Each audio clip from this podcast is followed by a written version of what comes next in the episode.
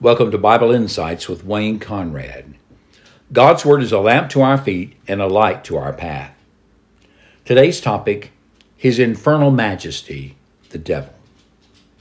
May God open the eyes of our understanding as we consider the truth of His Word.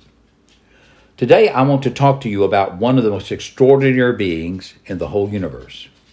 He has a great influence over this world and over the lives of people in general. He's known by many names, but the most familiar is the devil. The scripture speaks of him as both a real and a personal being of evil. However, many people do not think he really exists. To them, the devil is just a bit of religious fiction, or at most, a way of describing the sum total of everything evil. Possibly one reason for this attitude is the way the devil is often depicted by cartoonists. I don't believe in a devil who has a long tail protruding from his weird red suit, who carries a pitchfork and has horns protruding from his head. This is not the devil pictured in the Bible. There, the devil or Satan is seen as a personality of utter evil. He is as evil as God is good, as hateful as God is loving, and as selfish as God is unselfish. If you're not a Christian, he's your undisputed master. And if you are a Christian, here's your implacable foe. Listen to the scripture as it describes his arch enemy of God and of his people and of your soul. 1 John 3 8. The one who practices sin is of the devil, for the devil has sinned from the beginning. The Son of God appeared for this purpose, that he might destroy the works of the devil. Jesus, speaking in John 8 44, says, you are of your father the devil, and your will is to do your father's desires. He was a murderer from the beginning and does not stand in the truth, because there is no truth in him. When he lies, he speaks out of his own character. He is a liar and the father of lies. Paul tells us, for even Satan disguises himself as an angel of light in 2 Corinthians 11 14, and he refers to him as the God of this world who has blinded the minds of the unbelieving in 2 Corinthians 4 4. Peter exhorts believers in 1 Peter 5 8, be sober minded, be watchful. Your adversary, the devil, prowls around like a roaring lion, seeking someone to devour. Resist him firm in your faith. And James adds in James 4 7, Submit yourselves therefore to God. Resist the devil, and he will flee from you. Again, as I've said, there are many people, a great many people, who do not believe in the devil. However, their ideas of the devil are very immature and usually very unbiblical. Frankly, many of us who know the devil is a reality do not believe in the devil of popular conception. But the devil does exist. He is a real being and he exerts a tremendous amount of influence and pressure in this world. Two of the errors which people adopt concerning the devil are first, to deny his existence and simply not take him seriously, or secondly, to take the devil all too seriously. The devil is delighted by atheists and liberal theologians, and equally delighted by the attitudes of witches who believe in him, and even in some Christians whose minds are preoccupied with his infernal majesty and his hordes of demons. As Christians, we are to take the devil seriously. He is living, he is powerful, and he has a supreme evil army at his command. But the supreme object of his hatred is the Lord Jesus Christ and Christ's people in this world. But at the same time, we must not magnify his power as if he were God, or in fear worship him by praying to him. To address him in prayer while we are praying to God is to elevate Satan to the status of being a God and to put him on an equal plane with God. Far be it from us to blaspheme God by elevating Satan in this way. The devil likes to be the object of attention because he's utterly selfish. He's totally egocentric. But as Christians, Jesus must be the focus of our attention. He alone demands our devotion and our utter attention and love. Let's consider some things the Bible says about the devil. Satan is called by a number of descriptive titles. He's called the liar, the murderer, the accuser, the dragon, the serpent, and the ruler of this world. Satan is described as the father of lies, the father of sin, the father of unbelief. He's been around since the earth was created, and he's plagued humanity since Adam and Eve fell into sin in the garden. The Bible seems to trace evil to a fall of Lucifer, an archangel, when in pride and self deception he exalted himself against God, possibly referred to in Isaiah 14 12 through 15. This led to the birth of sin, and his rebellion brought his banishment from heaven. God created hell for the devil and his angels. 2 Peter 2 4.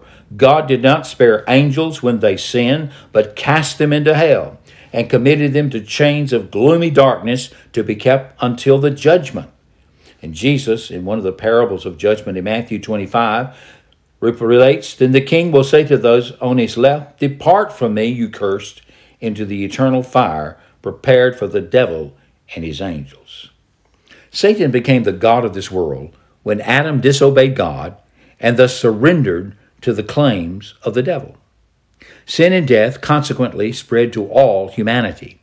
In fact, until God's Holy Spirit opens a person's spiritual understanding, men and women remain spiritually blind and enslaved to Satan and their own evil nature.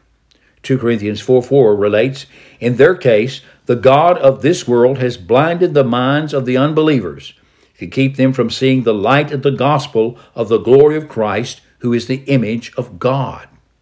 Unconverted men and women are in darkness into the power of Satan.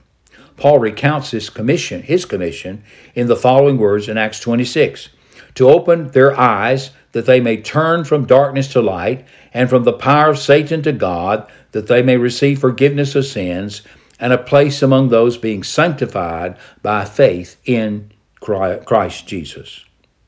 When a person is regenerated by the Holy Spirit and thus is converted, God takes him out of the kingdom of darkness and transfers him to the kingdom of light, the kingdom of God's dear Son.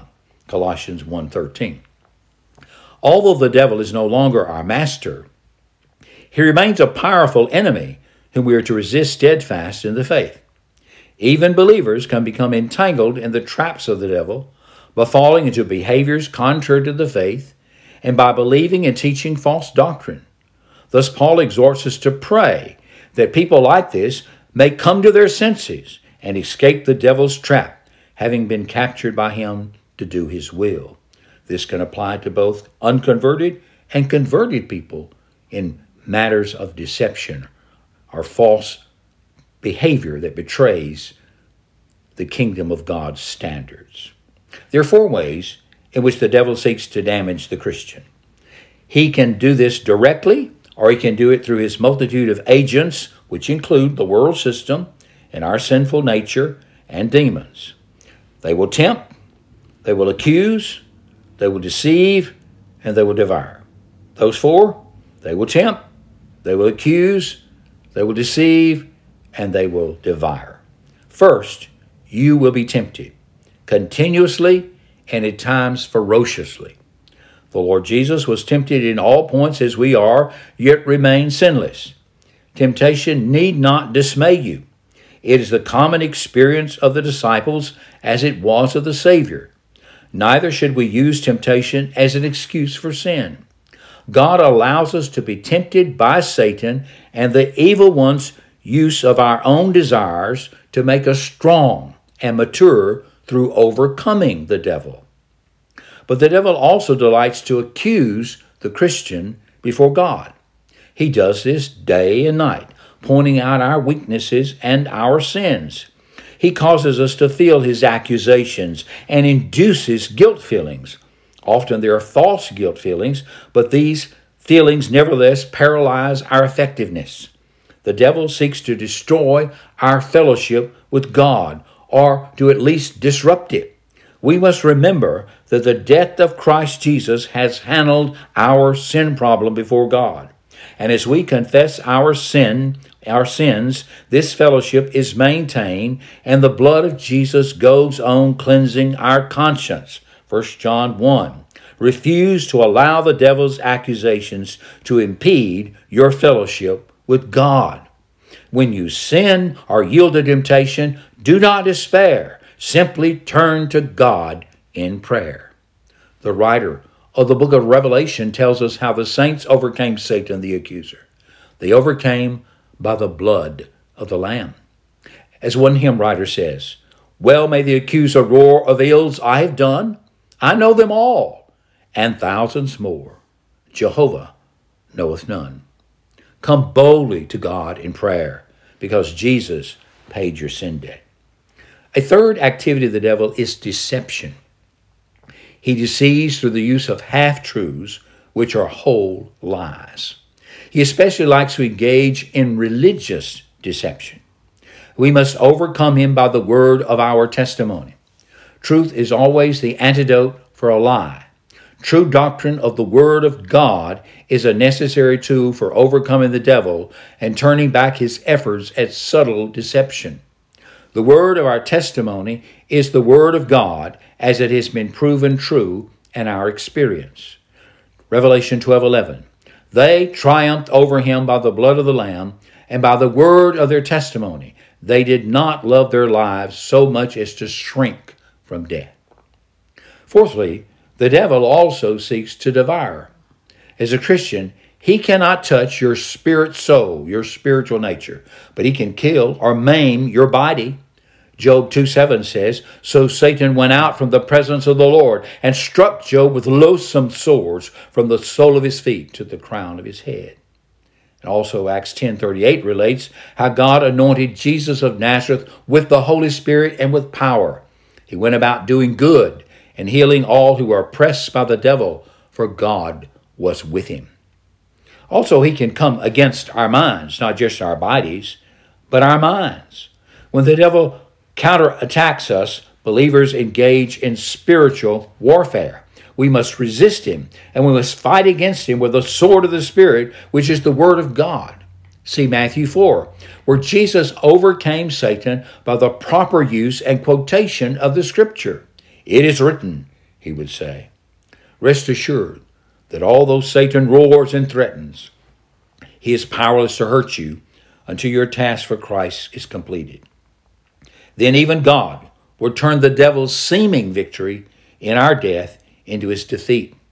We read in 1 Corinthians 15 when the perishable puts on imperishable, and the mortal puts on immortality, then shall come to pass the saying that is written Death is swallowed up in victory. O death, where is your victory? O death, where is your sting? There's a quotation from Hosea.